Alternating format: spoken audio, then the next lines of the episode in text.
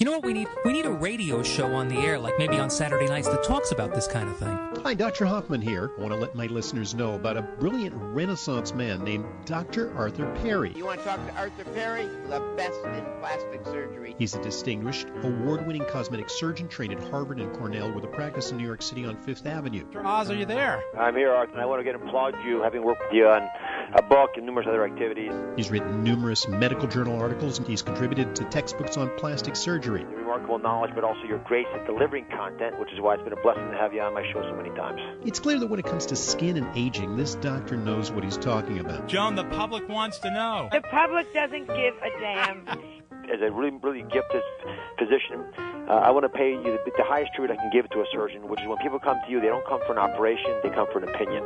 And that's why I trust you with my friends and relatives. When I was a resident at the University of Chicago, we had a... That means you're smart. I didn't realize we were going to get the Michael Jordan of plastic surgeon. 90210 bows to this guy. And welcome. This is Dr. Arthur Perry. This is What's Your Wrinkle right here on WABC. And it's a beautiful weekend here in New York. I hope you're all enjoying it. I'm looking out the tower of Madison Square Garden. We can actually see deer from, not really, but certainly there are plumes in the air. There's lots of pollen in the air. And we're so happy to have spring come. But you know what happens when spring comes. So does ultraviolet light. And I hope you're using your daytime. Yes, this is a show about your skin, about what you look like in the mirror, about... skincare, and about maybe a little bit about my product. Not too much about that, but today we actually have a very big show planned for you. We're going to talk about breast implants and some new information about breast implants. It's America's favorite topic, of course. We are going to talk to an orthopedic surgeon from the Robert Wood Johnson University Hospital about ACL repairs. So if you're in the market for one of those, stay tuned. We're going to talk a little bit about body dysmorphic disorder. What is that? We're going to explain that, what it is, and we'll talk about that later in the show. How about the vampire facelift? Have you ever heard of that one? Does it work? Does it do anything, or is it just marketing? Well, we're going to talk about that also. And chin implants. I promised last week we'd talk about chin implants, and we did not get to it. Well, you can become part of the show by giving me a call, 800-848-9222, 800-848-WABC, from anywhere in the continental United States. It is a free phone call. And if you do give us a call, we are going to send a bottle of Daytime your way. Daytime is an SPF 20 sunscreen. In fact, it's actually a 23 sunscreen. You know, I rounded down when we...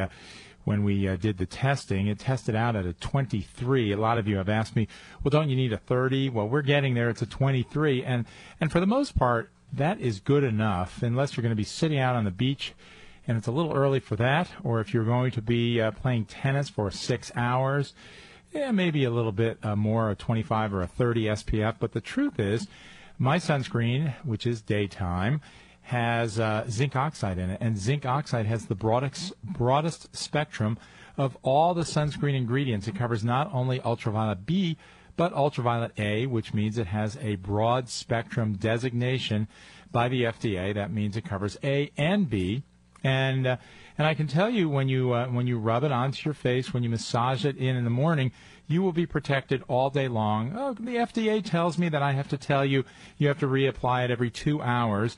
But the truth is, that is the direction for those clear sunscreens, you know, the chemical sunscreens, and they don't yet make a distinction between zinc oxide and titanium dioxide, which are the physical sunscreens, which the truth is they don't degrade like those other chemicals. You see, the problem with the clear sunscreens, and there are lots of problems in my opinion, but the big problem is that they're actually used up by the sun. They undergo a chemical reaction when you're in the sun, and they get used up. And some of these are gone in 30 or 40 minutes, and you have to reapply. Zinc oxide does not get used up. It just acts like your hand in front of your face. It blocks the sun, blocks the ultraviolet light. And that's one of the reasons I consider it to be the best of all the sunscreens. And the other, of course, it doesn't get absorbed in your body. Many of you saw my very controversial appearance on the Dr. Oz show a while back, where I discussed how the chemical sunscreens are absorbed into your body and may actually contribute to breast cancer. And I had the endocrinologists in the United States support my thesis about that. And, you know, particularly if you're a woman, particularly if you're breastfeeding, particularly if you are a little kid listening to this show. I don't think a little kid's listening to this show. But if you are, don't use those clear sunscreens. You'll want to use the zinc oxide-containing sunscreen. All right, give us a call, 800-848-WABC, 800-848-WABC-9222, and you'll receive a bottle of My Daytime that you know, we call it a clear sunscreen, but or a physical sunscreen, but it actually goes on clear, so you really won't see it. So many of you listened to me a few months back as I told you about the Sientra breast implant story. There are three companies in the United States that make breast implants. One of those is Johnson & Johnson. They make the Mentor breast implants. One of those is Allergan, which is kind of the Botox company. We all know it through Botox. Now I believe they're being bought by Pfizer. They're the second company.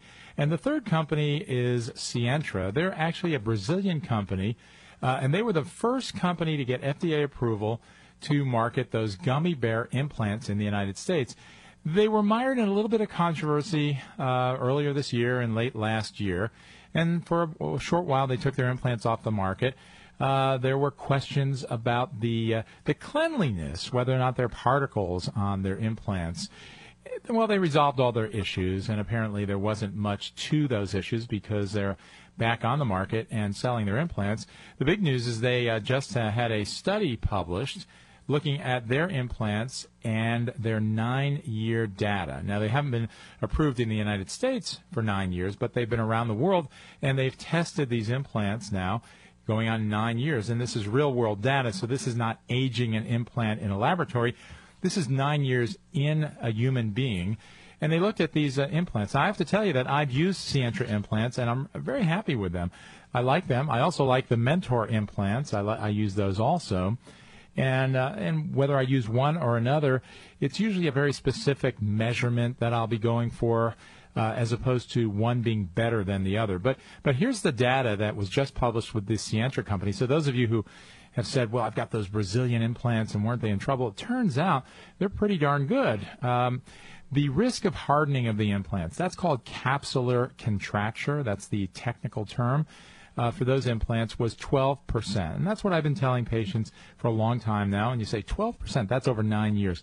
You might say, well, that's a lot. You know, unfortunately, that's pretty much the same as the Mentor implants. They had 11%. The Allergan implants at 9 years came up with 17%. So the Sientra people did pretty well with this one. They matched pretty much within the limits of error of the Mentor people, the Johnson & Johnson people. And I just want you to know I have no financial interest in any of these companies. I don't own stock. Actually, I have a little J&J stock, but none of the other companies. I use the implants. I'm not a paid consultant to any of these companies. I'd like to be, but that's a different story. Anyway, all right, so we have the capsular contracture data, which is pretty good. Turns out now the rupture information, you know, when you get breast implants, when those of you women who have implants in and have had them in for a long time, you know, they've been on the market since the early 1960s. They've gone through all sorts of changes.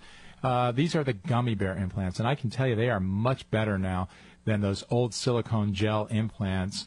You know, the saline implants, they're good and they're safe, but the problem is they feel like a water balloon inside you, and they are the most likely to show rippling. So, you know, I am advising my patients to have these new gummy bear implants, although I'm also doing the saline implants in women who don't want to be bothered with having MRIs to look at the integrity of the implants, and that's what we're talking about now. Rupture is a known complication of breast implants. And, you know, people ask me, well, you know, you're explaining all these risks with breast implants. You know, why are people having them? The satisfaction rate with breast implants is very high. Some of my happiest patients, they go from not having breasts, basically, you know, an A cup or less, to a big B or a small C. And I'm a great proponent of looking normal, looking natural, and not looking enormous. The bigger your implants, the more likely you are to have all sorts of issues with aesthetic issues, that is, with implants drooping and showing ripples and things like that. You know, there used to be a cartoon I saw years ago, and it was a woman going up to the plastic surgeon saying, "I want my implants big enough so people can tell so I can tell patients." Oh my God, I really screwed that joke up.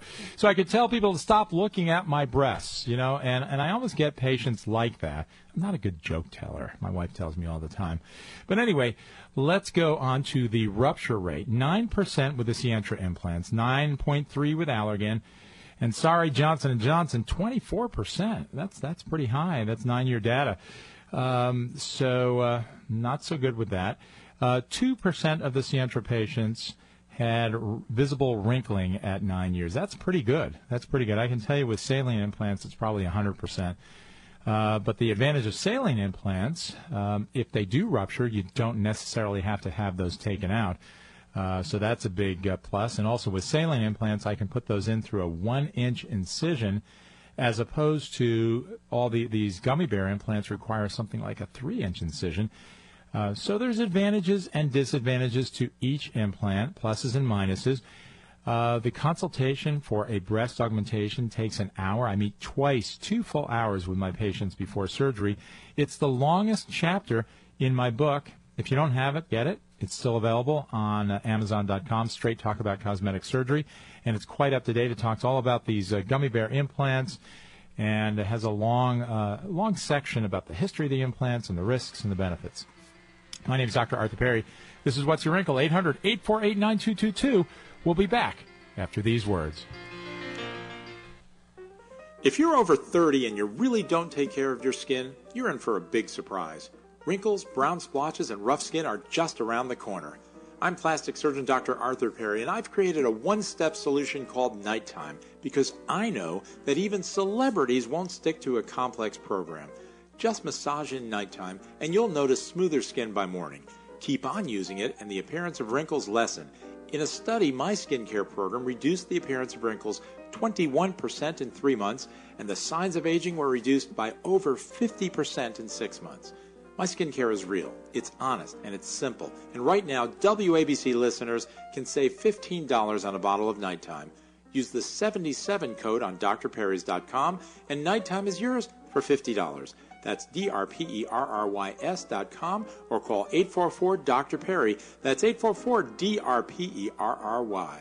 Congratulations to all who took the Balance of Nature New Year's Challenge. Success stories are pouring in. So many people have been helped through this incentive that I have asked Balance of Nature to continue this challenge for as long as possible. I'll tell you what, this stuff is great. I haven't gotten sick.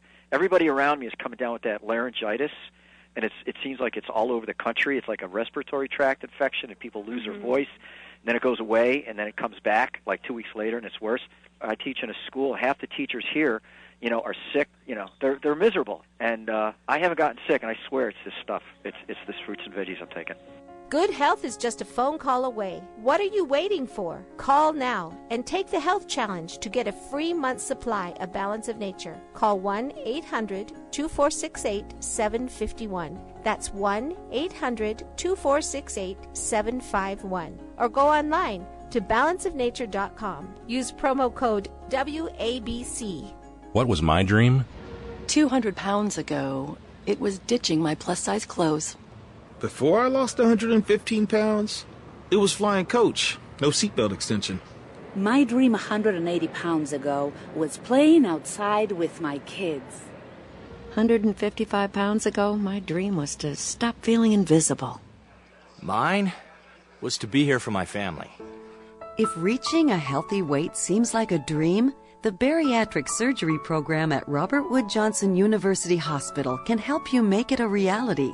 As a certified center of excellence in metabolic and bariatric surgery, we have the knowledge and experience to guide patients step by step through a weight loss program that has changed and saved lives. To sign up for one of our seminars and learn more about weight loss surgery, visit us at rwjuh.edu. That's rwjuh.edu. You're listening to What's Your Wrinkle with Dr. Arthur Perry. What's your wrinkle? We're back. This is Dr. Arthur Perry. This is What's Your Wrinkle right here on WABC. And the phone number is 800-848-9222. 800-848-9222.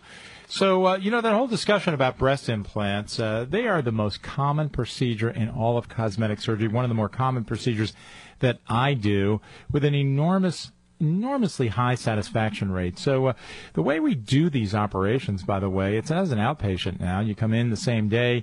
It's under general anesthesia usually. I think that's actually safer than having it under sedation because we don't have to numb you up near important nerves.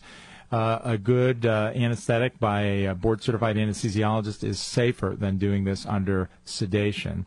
So we make an incision underneath the breast, and for these new gummy bear implants, it's about a 3-inch long incision, and it has to be because we can't push on the implants the way we used to. Turns out that's one of the reasons they used to rupture as much as they did, so we're very gentle with these implants. We wash them now in antibiotic solution, and then introduce them into what we call a pocket, and usually it's underneath the muscle, partly under the muscle. It's called a dual plane, complex thing, but what we do is we place the implant underneath the muscle, we sew things back, and voila, you go from an A cup to a C cup in about an hour and a half. That's a breast augmentation. Most people are back to work in just a few days. You don't want to drive for about a week after the procedure because it's uncomfortable.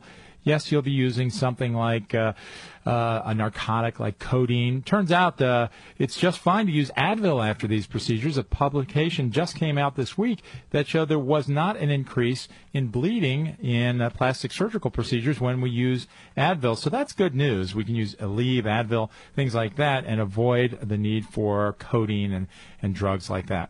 Well, my next guest is an orthopedic surgeon. Dr. Charles Gatt is the chairman of orthopedic surgery at the Rutgers Robert Wood Johnson Medical School and at the Robert Wood Johnson University Hospital. He's with the University Orthopedic Associates in New Brunswick, New Jersey. Dr. Gatt, are you there? Yes.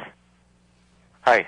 Thanks so much for taking time. It's a real pleasure talking to you tonight, and thanks so much. I see you in the locker room all the time, but we haven't had a chance to have many discussions. But tonight we're going to talk about ACL repair. So whether you're a young athlete or one of us older weekend warriors or even someone working out in the garden on the weekend, you're going to be interested in this topic, knee injuries, particularly these anterior cruciate ligament injuries.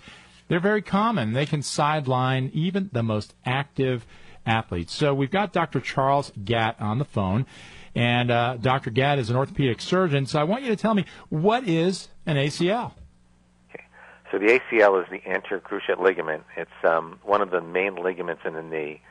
And ligaments are like ropes, and so what they do is they control the position of one bone in relation to another. So for the primary job of the ACL is to prevent your shin bone or your tibia from sliding forward from underneath your thigh bone or your femur. It's a little bit of sliding. It prevents sliding forward but also controls rotation. So it's really the main stabilizer of the knee for twisting and pivoting activities, like if you play basketball or soccer or football or dance or anything like that, where there involves a lot of rotation around the knee. But it's injured so often, it seems that almost everybody seems to have these knee injuries, and they need you to repair them. What causes the torn ACL? Well, it's usually a sudden change in direction that's unexpected. So, for instance, if a soccer player is running down the field and thinks they're going to have to go to the left, and suddenly they have to change direction real quickly and go to the right, that they'll have a quick twist to their knee, and that's usually what causes the injury. You can see it in hyperextension injuries when skiers go over the tops of their skis. A lot of people think of ACL tears as being caused by contact. In other words, like when a football player dives into another player's knee, and that happens. But the majority of the injuries are actually non-contact, twisting-type injuries. All right. So let's say that someone has a torn ACL. Well, first of all, how are they going to know it was torn? I mean, is it just pain, or is there a particular symptom? Oh, well, the classic symptom is a pop. So, typically when I see athletes in my office, they come into the office, they're on crutches already because of the pain. But I say, well, what happened? And they say exactly what I just described. This is out on the field, and I was running down the field, and I had to make a quick twist, and I felt a pop in my knee, and I fell to the ground, and that pop is the classic symptom that they describe. And, you know, as soon as they fall to the ground, they try to get back up, and their knee feels unstable to them. It feels as if it's going to give out, and they almost can never continue play. You know, they're usually out of the game. And, you know, luckily, athletic trainers at high schools and at the college level are very well trained, and they pretty much can even make the diagnosis on the sidelines as well. But it's a very classic story. Usually by history alone, you can almost make the diagnosis. My guest this evening is Dr. Charles Gatt. He is the chairman of orthopedic surgery at Rutgers Robert Wood Johnson Medical School and at the Robert Wood Johnson University Hospital in New Brunswick, New Jersey. Now an expanding hospital all over the state. There's a big merger. We'll talk about that next week on this show. All right, so let's say someone has this injury, and now they're on crutches. They've got all this pain. They heard the pop. What do they do next? Who do they see? Well, I think it's important to see a physician that specializes in sports medicine, and even in orthopedic surgery, we have our own subspecialties. I specialize in sports medicine. There are primary care physicians who specialize in sports medicine, but especially if you're a young, active, athletic individual, most likely this injury is going to, you know, you're going to have to consider surgery as an option. So your best bet is to see an orthopedic surgeon who specializes in sports medicine. Okay, so now the person, whether it's a teenager or one of these skiers or someone like me in the garden on the weekend, has now seen you. I've got pain. I heard that pop. What do you do first? What do you do for me? Okay, so when you come to the office, I ask you to describe how you injured your knee. And again, a lot of the times by history alone, I can pretty much, you know, hone in on the diagnosis of ACL tear. Next, I would do a physical examination of the knee. The knee is usually swollen. There's limited range of motion.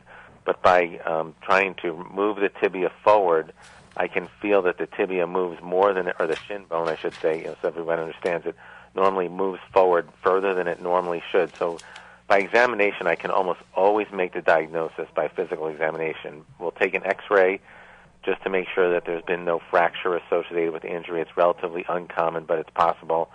Then the next step is usually to get an MRI of the knee. And the reason we get an MRI is making the diagnosis of ACL tear on history and physical examination is relatively easy, to tell you the truth. But there are other associated injuries, and up to half the time there can be damage to the meniscus, which is what people commonly refer to as torn cartilage. But the meniscus is the rubbery shock absorber that fits between the bones of the knee. And the tears of the meniscus have consequences in terms of how we make a decision how to treat the injury, and also damage to the cartilage, which is the shiny covering on the ends of the bone. So the MRI helps us make that diagnosis, which is much more difficult to make than without the MRI. We can't really do that very well without on physical examination alone. Okay, so now we've gone to you. I've gone to you. I'm in my crutch. I've got a splint on because it hurts so much, and you tell me maybe I need surgery. Is there any way to avoid surgery with this injury? Sure, there is. If you're, you can go to physical therapy, strengthen your thigh muscles, your quadriceps, and your hamstrings, and work on some balance training. The technical term for it is called proprioceptive training. But you can, kind of stabilize your knee with physical therapy, and generally decrease the stability, decrease the instability to an extent. I think what it really comes down to is what your activity level is. For instance, if you're a Division I college athlete and you ask me what are the chances I can play Division I college soccer without surgery, the chances are probably less than 15%. If you're a 60-year-old skier who, skis blue squares and doesn't, bounce off the moguls, and you tear your ACL, odds are the chances of you needing surgery to return to your previous lifestyle is probably only about 15%. So again, the tables are completely turned. It's the middle people that are the ones that we have to decide. And again, we really base that on their activity level, their desire to return to sports, how important that is, as a partner. And I see so many, women who, like for these soccer leagues, are such a major part of their life. It's something that they have to do. And, the likelihood of them playing that level without having surgery is not particularly high, to tell you the truth. So a lot of factors come into it, but activity level is definitely a main component of the equation. Okay, so I'm 59. I've decided I still want to try and compete in the Olympics, so I'm going to have the surgery. What are you going to do for me? What kind of surgery is available? All right, so the surgery is called an ACL reconstruction. A long time ago, they used to try to sew the ACL back together. That didn't work at all. You know, so now our techniques have really, you know, have been perfected to the point where the outcomes of surgery are very good. What we do is we reconstruct. It's an ACL reconstruction. So we use other tissue to rebuild the ACL. Now, in a person, like you said, you know, if you're 59 years old and you want to go out for the Olympics, you probably would do very well with allograft tissue or donor tissue. That works really well. If you're a high school or college athlete and you say, look, I need to get back and play soccer or basketball, then we use your own tissue. And the two most common choices are a small portion of the patellar tendon, the big tendon that goes from the kneecap down to the shin bone, or two of the hamstring tendons.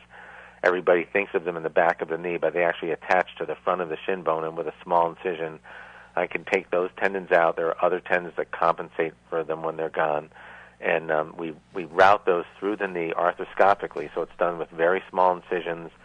We drill tunnels into the bone and put the tendon graft into the tunnels where the old ACL used to be. It grows into the body and becomes a new ACL, and the outcomes of surgery are excellent. People, you know, there's a 90 to 95% good to excellent result. People return to their previous level of sports, very high satisfaction. It's a great operation. And that is a great summary, and I really want to thank you for being my guest this evening, Dr. Charles Gatt, Chairman of the Orthopedic Surgery Department at Rutgers Robert Wood Johnson Medical School and the University Hospital. Dr. Gatt, thanks so much. It's been wonderful speaking to you. I hope I never need your services on my knee. Thanks. Have a great evening. You too. Have a nice night. Thank you very much for having me. Bye. Okay. Oh, I'm happy to. This is Dr. Arthur Perry. There's more of the show. Stay tuned. 800-848-9222. We'll be back after these words. This is plastic surgeon Dr. Arthur Perry. Well, it's finally spring outside, and it's time for America's favorite pastime. No, not baseball, liposuction. You might have heard about non-invasive technologies that claim to take inches off of your waist, but in actuality, they seem to slim your wallet more than your belly.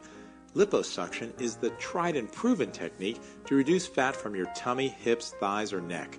I've been performing liposuction for over 30 years, and in most cases, you're back to work in just a few days and in a bathing suit in a few weeks. My offices are on 57th Street, just off of Fifth Avenue, and in central New Jersey.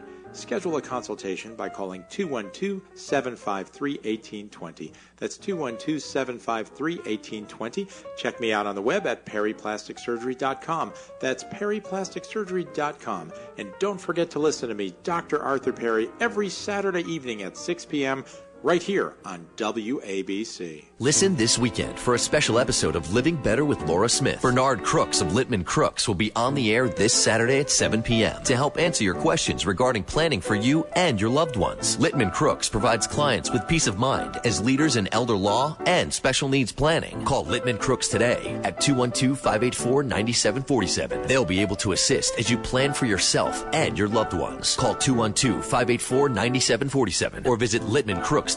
Listen this Saturday at 7 p.m. for a special episode of Living Better with Laura Smith. I have struggled with irritable bowel syndrome for 40 years. I mean, really struggled with it. And I want you to know that since I have been taking Balance of Nature, I don't have it anymore. But, I mean, after 40 years, I'm 75 years old, and after 40 years of struggling with this and, you know, early on taking all kinds of medication and this, that, and the other thing, back in October, I was able to cancel my appointment with the gastroenterologist. You know, your products have made my life. They have improved the quality of my life so tremendously. I can't be grateful enough. So I want, please thank you all, and please, if you ever have a chance to, please thank Dr. Howard. Good health is just a phone call away. What are you waiting for? Call now and take the health challenge to get a free month supply of Balance of Nature. Call 1-800-2468-751. That's 1-800-2468-751. Or go online to balanceofnature.com. Use promo code WABC. With deep sorrow and a heavy heart, I regretfully share the news of the premature passing of beloved doctor and WABC talk show host Richard Ash, MD. This is Rachel Ash. On Friday, December 25th, my husband, best friend, and love, Dr. Richard Ash, passed away tragically as a result of unexpected complications following a routine medical procedure. As we honor Dr. Ash over the next several weeks, I invite you to listen to the best of Sick and Tired of Being Sick and Tired Sunday afternoons from 3 to 5. For more information, call 212-758-3200 or live blog onto ashcenter.com. Here's George Foreman with InventHelp. Hi, I'm George Foreman. Do you have an idea for a new product or invention? People ask me all the time, George, how do I get my idea in front of companies? How do I get a patent? What do I do next? Do you have the same questions? I'll tell you like I'll tell them all. Call my friends at InventHelp. Call InventHelp today for free information. InventHelp has been helping inventors for more than 30 years and has sales offices nationwide. InventHelp can submit your invention to companies who are interested in receiving new ideas. If you have an idea and want to try to patent it and submit it to companies, you should call InventHelp today for free information. Listen, I can't guarantee a company will be interested in your idea, but I believe every inventor deserves the opportunity to step into the ring and take their best shot. Put InventHelp in your corner. To get your free inventor's information, call 1-800-358-7816. That's 1-800-358-7816. Again, 1-800-358-7816. You're listening to What's Your Wrinkle with Dr. Arthur Perry. What's your wrinkle? And we are back. This is Dr. Arthur Perry. This is What's Your Wrinkle right here on WABC. And that was a great interview with Dr. Charles Gadd. I'm happy to have him on the phone. The number, by the way, for Robert Wood Johnson University Hospital, if you're interested in an appointment with Dr. Gadd or any of the other orthopedic surgeons there, 888-MD-RWJUH. That's 888-MD-RWJUH. They've got a great website. It's rwjuh.edu. That's rwjuh.edu, and you can learn all about this procedure or other procedures, almost anything from podiatry to dentistry to cardiac surgery, and yes, even breast augmentations on that website. All right, so how many of you ever heard of body dysmorphic disorder? Have you ever heard of that?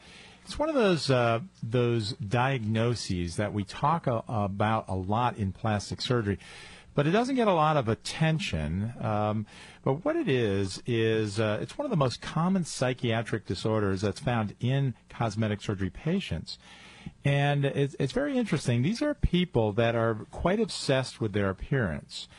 And the most common procedure that body dysmorphic disorder patients have is a body contouring procedure such as a tummy tuck or liposuction. Now, when you're obsessed with something, it's very difficult to be happy afterwards, and that's one of the problems with body dysmorphic disorder. People who have that disorder tend to find a plastic surgeon sooner or later who's willing to operate on them, and then they have a procedure, and they're usually not happy. And this is not just me talking. This is science. There was a paper in Aesthetic Surgery Journal, which is one of the big journals in plastic surgery. And it was a study that was done in Brazil. And it's interesting that the problems with body dysmorphic disorder cross-cultural and all sorts of lines, economic lines and cultural lines and racial lines. It doesn't make a difference who you are or what country or what your background is. It's still a psychiatric disorder that so many people have. Now, in Brazil, this was fascinating to me. 57% of people who wanted tummy tucks, who went to this group of plastic surgeons, were diagnosed as having body dysmorphic disorder. 57%. That's enormous. It's huge, as Trump would say. It's huge. I mean, it really is. It's much higher than I would have guessed. Now, maybe it is a little higher in Brazil. The papers published in the United States have traditionally been between 5 and 15% of people have had body dysmorphic disorder. Now, so you say, well, what difference does it make? What difference does it make to you as a patient? Well, it's actually very important to have this diagnosed. And the way we diagnose this, sometimes it's obvious for a plastic surgeon because people have they've come into my office, and they've had multiple procedures by many different plastic surgeons. They've got pages and pages of medical history that they've talked about, and they're still unhappy with their nose, or still unhappy with their tummy, or still unhappy with their breasts, over and over and over. And those patients whose life becomes their surgery are a little bit easier to diagnose. There are some people that are kind of mid-level. Their symptoms are not quite as pronounced, And those are more difficult patients. Sometimes we'll send them to a psychiatrist. And I tell people this is not a punitive thing. It's for your protection because, as it turns out, if you do have body dysmorphic disorder, the chance of you being happy with surgery is very low. And, in fact, probably only about 15% of people who have body dysmorphic disorder, who have any type of cosmetic surgery, are happy. So that's really very important for patients to know and for the plastic surgeon to know. From your perspective as a patient, the last thing you want to do is risk your health for a procedure that's not going to solve your problem. You know, I always say, you have a guy like Harrison Ford. Take a look at him. He's a rugged-looking guy. He's got a big scar on his chin. I could fix that in half an hour. Harrison, if you're listening, make an appointment with me. But if you look at his scar, you know, Harrison doesn't care about that scar. It doesn't affect him. Why does that scar not bother Harrison Ford? Why do certain actresses and actors in Hollywood have what you might consider to be an objectionable feature, but they're not concerned with this? But you might look at them and say, you know, you should really have that changed.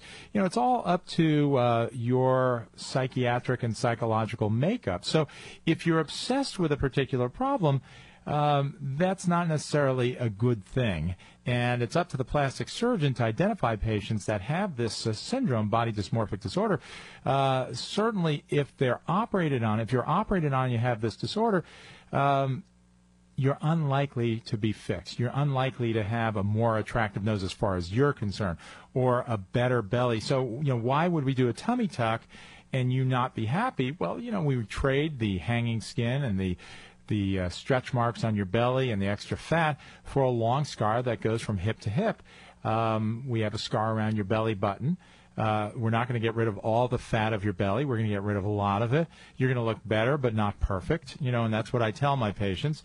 You know, it's nice to strive for perfection, but the truth of cosmetic surgery is that most people are improved. They're better, but they're not going to be perfect. We're not going to make you look like Angelina Jolie in one operation or even in five, and sometimes people do have, you know, that in mind with their body dysmorphic disorder. They want to look like a celebrity. You know, I actually did a TV show a couple of years ago on this exact topic, and we had a bunch of people that wanted to look like other celebrities, and they spent upwards of tens, twenties, hundreds of thousands of dollars trying to look like other people, and none of them were happy. It turns out that there's a suicide rate amongst people who have this disorder because eventually they realize they're not going to achieve their goals. The answer is not surgery. The answer with body dysmorphic surgery disorder is not surgery. It's going to see a counselor, whether it's a psychologist or a psychiatrist, and working out the issues. And it really is very, very important because, you know, surgery is a wonderful thing. It can certainly help you in so many ways, but it's not the answer in all situations, particularly if you have that syndrome called body dysmorphic disorder. This is What's Your Wrinkle right here on WABC. And I'm Dr. Arthur Perry, board-certified plastic surgeon. The phone number here at WABC is 800-848-9222. And by the way, at the beginning of the show, I talked about my daytime. The reason I'm talking about daytime a lot, daytime is the morning skin protector. It's the SPF 20, but it actually measures 23 for those of you who are sticklers with this. And it has 5% niacin in it. And niacin is vitamin B3. It strengthens your skin. How does it strengthen your skin? It doesn't physically strengthen it. You know, you can't, cut through it any more difficultly. Is that a word? I don't think so. It's not more difficult to cut through it. That's better diction there. However, what it does is it strengthens what's called the barrier function of the skin, which is a very complex thing. But basically, when you think of the barrier function of the skin, it's something that keeps the bad things out and the good things in. So it keeps the chemicals and soap and toxins and things like that we are assaulted with in everyday life out of your body if you have a good, strong barrier, and it keeps the good things, you know, the important chemicals in your body in, And a good, strong barrier is aided by not having harsh soaps, not having harmful chemicals, and also using something with vitamin B3, niacin, and that's what my daytime has in it. And a lot of people just don't understand that. They think the daytime, it's simply a sunscreen, and I don't need a sunscreen. I don't go out in the sun. It turns out that everybody does. Everybody, no matter what your skin color is, it's very important to use a sunscreen because the cumulative effects of ultraviolet light cause aging of your skin prematurely and skin cancer. So if you use a sunscreen, you are less likely to have those things happen. Of course, you're going to follow your genetic destiny, but you won't go faster than your genetic destiny. I saw someone in my office last week who was 27 years old who had wrinkles and brown splotchy pigmentation. She spent every day in the sun, at the beach, in the from about May to end of September, every day possible. And her skin, I told her, it's 10 years ahead of itself, 10 years ahead. She shouldn't be getting wrinkles until, the end of the 30s, not the end of the 20s. So it's very important. Daytime, if you purchase daytime this weekend, and use the April code, that's April, you'll get 20% off your entire order with all the products that I have. So it has to have daytime in it. It's either an individual bottle of daytime or my complete or basic kit. The complete kit has a bottle of nighttime, a bar of soap called Clean Time, and Soft Time, which is the moisturizer. That's the complete kit. The basic kit eliminates the moisturizer, which, by the way, you don't need. How's that? Can you believe I just said that? We have and we market moisturizers, but women, you don't need a moisturizer. I've been saying that for years. You just don't. Most women don't need moisturizer. If you're 75 years old, you can use it. Your hands, your legs, yes, but on your face, you probably don't. Why do I have a moisturizer? Because I have to tell you, and this is true, my wife is listening to the broadcast, she would not give up her moisturizer. You've heard this in commercials for the other company I used to work with, but it's really true. My wife insisted on using a moisturizer, and if the wife of a plastic surgeon who says don't use a moisturizer still uses a moisturizer, I figured I better make one that's really good. Well, this is Dr. Arthur Perry, 848-WABC, 800-848-WABC. Give me a call. I'll be right back. Robert Wood Johnson Health System has a new way to stay connected to you. Your wrist bone's connected to your x-ray. Your x-ray is connected to your orthopedist. Introducing RWJ Health Connect, a convenient online portal to quickly access and manage your health records, schedule appointments, view test results, and more. Your orthopedist is connected to the OR. The OR is connected to your blood work. With RWJ Health Connect, your electronic medical records are accessible 24/7 from your phone, tablet, or computer. Your blood work's connected to your family doctor. Your family doctor is connected to the Robert Wood Johnson Health System. RWJ Health Connect keeps your information confidential so that you're securely connected to all hospitals and participating doctors. And RWJ is connected to you. Visit rwjconnect.com to register online for RWJ Health Connect. Better access for better health. Congratulations to all who took the Balance of Nature New Year's Challenge. Success stories are pouring in. So many people have been helped through this incentive that I have asked Balance of Nature to continue this challenge for as long as possible. I'll tell you what, this stuff is great. I haven't gotten sick. Everybody around me is coming down with that laryngitis, and it seems like it's all over the country. It's like a respiratory tract infection, and people lose their voice. Then it goes away, and then it comes back like 2 weeks later, and it's worse. I teach in a school. Half the teachers here, are sick.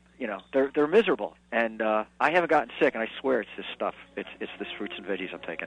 Good health is just a phone call away. What are you waiting for? Call now and take the health challenge to get a free month's supply of Balance of Nature. Call 1-800-2468-751. That's 1-800-2468-751. Or go online to balanceofnature.com. Use promo code WABC. If you're over 30 and you really don't take care of your skin, you're in for a big surprise. Wrinkles, brown splotches, and rough skin are just around the corner. I'm plastic surgeon Dr. Arthur Perry, and I've created a one-step solution called Nighttime because I know that even celebrities won't stick to a complex program. Just massage in nighttime, and you'll notice smoother skin by morning. Keep on using it, and the appearance of wrinkles lessen. In a study, my skincare program reduced the appearance of wrinkles 21% in 3 months, and the signs of aging were reduced by over 50% in 6 months. My skincare is real, it's honest, and it's simple. And right now, WABC listeners can save $15 on a bottle of Nighttime. Use the 77 code on drperrys.com, and Nighttime is yours for $50. That's DRPERRYS.com, or call 844-DR-PERRY. That's 844-DRPERRY. You're listening to What's Your Wrinkle with Dr. Arthur Perry. What's your wrinkle? And what is your wrinkle? This is Dr. Arthur Perry, and I'm the board-certified plastic surgeon with the radio show on WABC. Been on the air for 10.5 years every Saturday evening, and I love doing radio almost as much as I like operating. Or, you know, every plastic surgeon, the most calm time of their week is when they're in the operating room. A lot of you as potential patients or consumers would think, wow, that's got to be a very stressful, intense time. It's actually, if you look at the blood pressure and heart rate of a plastic surgeon or any surgeon, it's probably the lowest of the week when they're in the operating room. You know, we just love what we do, and that's why we go into surgery. And it is a creative thing in plastic surgery. It's a technical skill, and just a great field. I'm so happy to be in it. I'm Dr. Arthur Perry. The phone number here at WABC is 800-848-9222, 800-848-9222. So have you heard of the vampire facelift? You know, they've advertised this one for a couple of years now. What is a vampire facelift? Well, that's it's a so-called facelift where they take some of your blood first. So they draw some of your blood and they process it, and they create something called platelet-rich plasma. And then they inject it back into you. I say they because I don't do this procedure, and I'll explain why. It's injected back into you for all sorts of reasons. Either it's injected as wrinkle filler, for instance, instead of using Restylane or Juvederm, or it's injected in a facelift, or it's injected along with fat grafting. And it adds considerable time to the procedure and considerable expense on your part to the procedure. So you would expect that it would do a lot for you, right? I would think so if it's one of these procedures that's FDA approved. Well, you know, it turns out that there's not a lot of science to this, and there was a paper that was just published. And when this material was injected, this platelet-rich plasma was injected, and it's your own, by the way. It's not anybody else's. It's taken from you. It's processed while you're in the operating room. And, you know, they do some things. They centrifuge it. I won't bore you with the details. But we create this platelet-rich plasma, the blood portion. The red blood cells are taken out. And this is injected back in after a facelift or during a facelift or maybe with fat grafting. So is it better? Well, turns out in the Aesthetic Surgery Journal, the journal that I live by, it causes more inflammation in these procedures. It actually causes more inflammation. There's no benefit to it, it turns out. You don't look any better. There's no visible benefit. But if you look at the tissue under the microscope, there's more inflammation. And when there's more inflammation, that's not a good thing. Everything we do in plastic surgery and in skincare, we're trying to reduce inflammation because inflammation is an aging type of event. We don't want you to have more inflammation. So the conclusion of this story, that rather this paper that was published in the Aesthetic Surgery Journal, was that it's not something we should be doing. How's that? So those of you who have had the vampire facelift, okay, you know, it's not bad for you. Those of you who are thinking of having the vampire facelift, you should think twice and ask the doctor who's doing it, you know, did they read that paper that was just published? You know, I read all the literature in plastic surgery, and I try and make my decisions based on science, not what's on Good Morning America, you know, tomorrow morning. All right, this is Dr. Arthur Perry. And this is What's Your Wrinkle here on WABC, now an hour show. We used to be a half an hour. I begged them for an hour. They finally gave me an hour. So here we are talking about chin implants now. Chin implants are one of those great bang-for-your-buck procedures in plastic surgery. You know, I talk about this every few months. I give my list of the greatest bang-for-your-buck procedures in plastic surgery, things like mole removal. great bang for your buck procedure. In a half an hour, you can look like a different person, much, much better. You're used to your moles, but everybody else, you know, looks at your mole and says, you know, why didn't you have that thing taken off? Marilyn Monroe penciled it in. I don't think it was so beautiful. So that's an example of a great bang for your buck procedure, a procedure that doesn't cost an awful lot of money but has a big impact. Another one of those procedures is the chin implant. Now, chin implants have been around for a long time. I remember, I really begin to feel old when I tell stories like this, but way back in the 1970s, when I was a medical student up at Albany Medical College, I remember they didn't have commercially available chin implants. So they took blocks of silicone rubber, and you can buy this stuff. It's medical grade. It's not the stuff we're using on airplanes. But you buy these sheets of and blocks of silicone rubber, and we used to have to carve out the implants specifically for each patient. Somewhere around the late 1970s, companies started making commercial chin implants out of silicone rubber. It's gone through a bunch of different changes. You know, there were these gel-filled ones, which were a disaster, not a good idea. They were like breast implants. They could leak. We didn't want that, and they were not good implants. They were back in the 1980s. And then they had these implants that were like a Teflon material, and those were not so good either. They had Gore-Tex implants. Those were not too good. I took a lot of those out from people who had them put in by other doctors. But the ones that have stood the test of time are the silicone rubber implants. And the difference between a small chin and a big chin or a normal-sized chin is quite significant, both in your appearance and also how people view you and how people view themselves. So if you look at psychological studies and they show pictures of people with a weak chin, you know, small chin, which we call microgenia, and pictures of people who've got average-sized chins or big chins, the people with the bigger chins tend to have higher scores in terms of affability and leadership quality. Not that they have those things, but people think they have those. So those attributes are given to people with bigger chins, and smaller chins are considered, you know, weak chins, and they're called weak chins. They're not called small chins. So what do we do about that? It's one of the simplest things we can do in plastic surgery, and it can be done under local anesthesia or local anesthesia with a little bit of sedation. And we make an incision under your chin. We used to go in through the mouth. Some people still do, but there is a higher infection rate if we do that. And there's a kind of funny motion that you get with your lower lip when we cut through the muscles of the lower lip. So that's why we like to go in through the skin underneath your chin.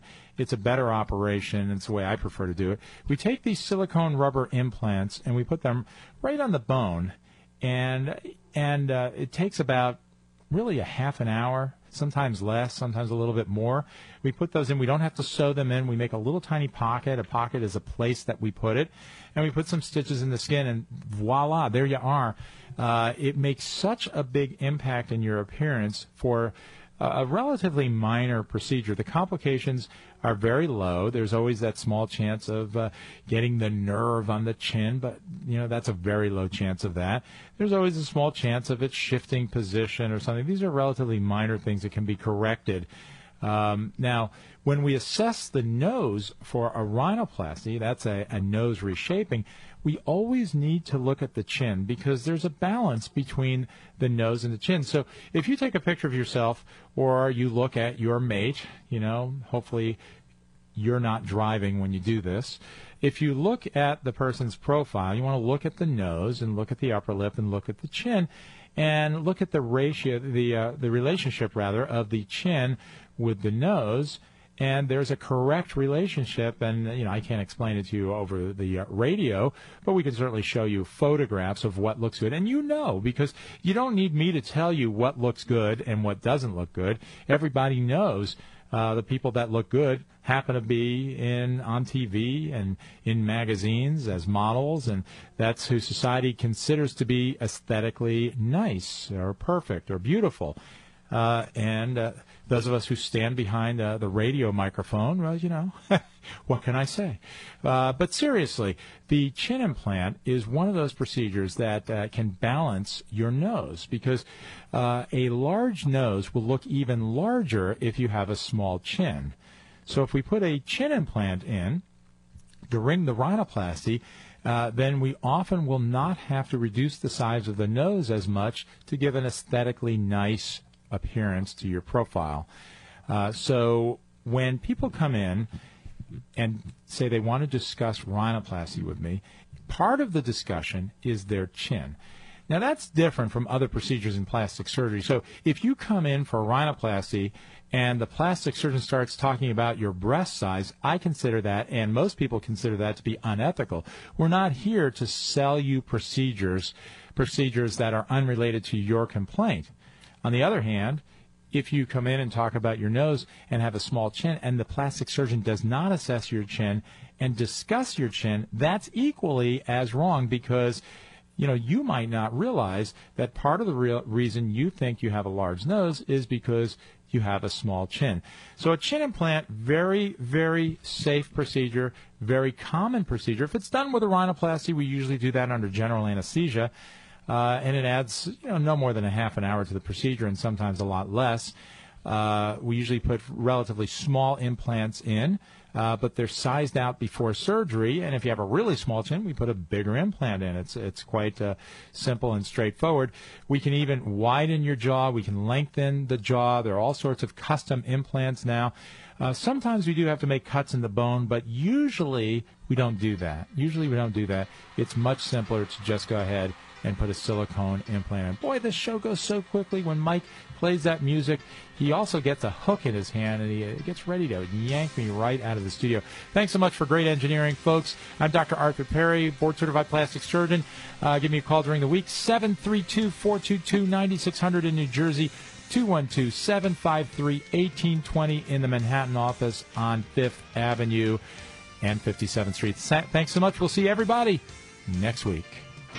This program was sponsored by Dr. Perry's Skindustries, LLC. The views expressed by the preceding program are those of the sponsor and not necessarily the opinions of 77 WABC or Cumulus Media.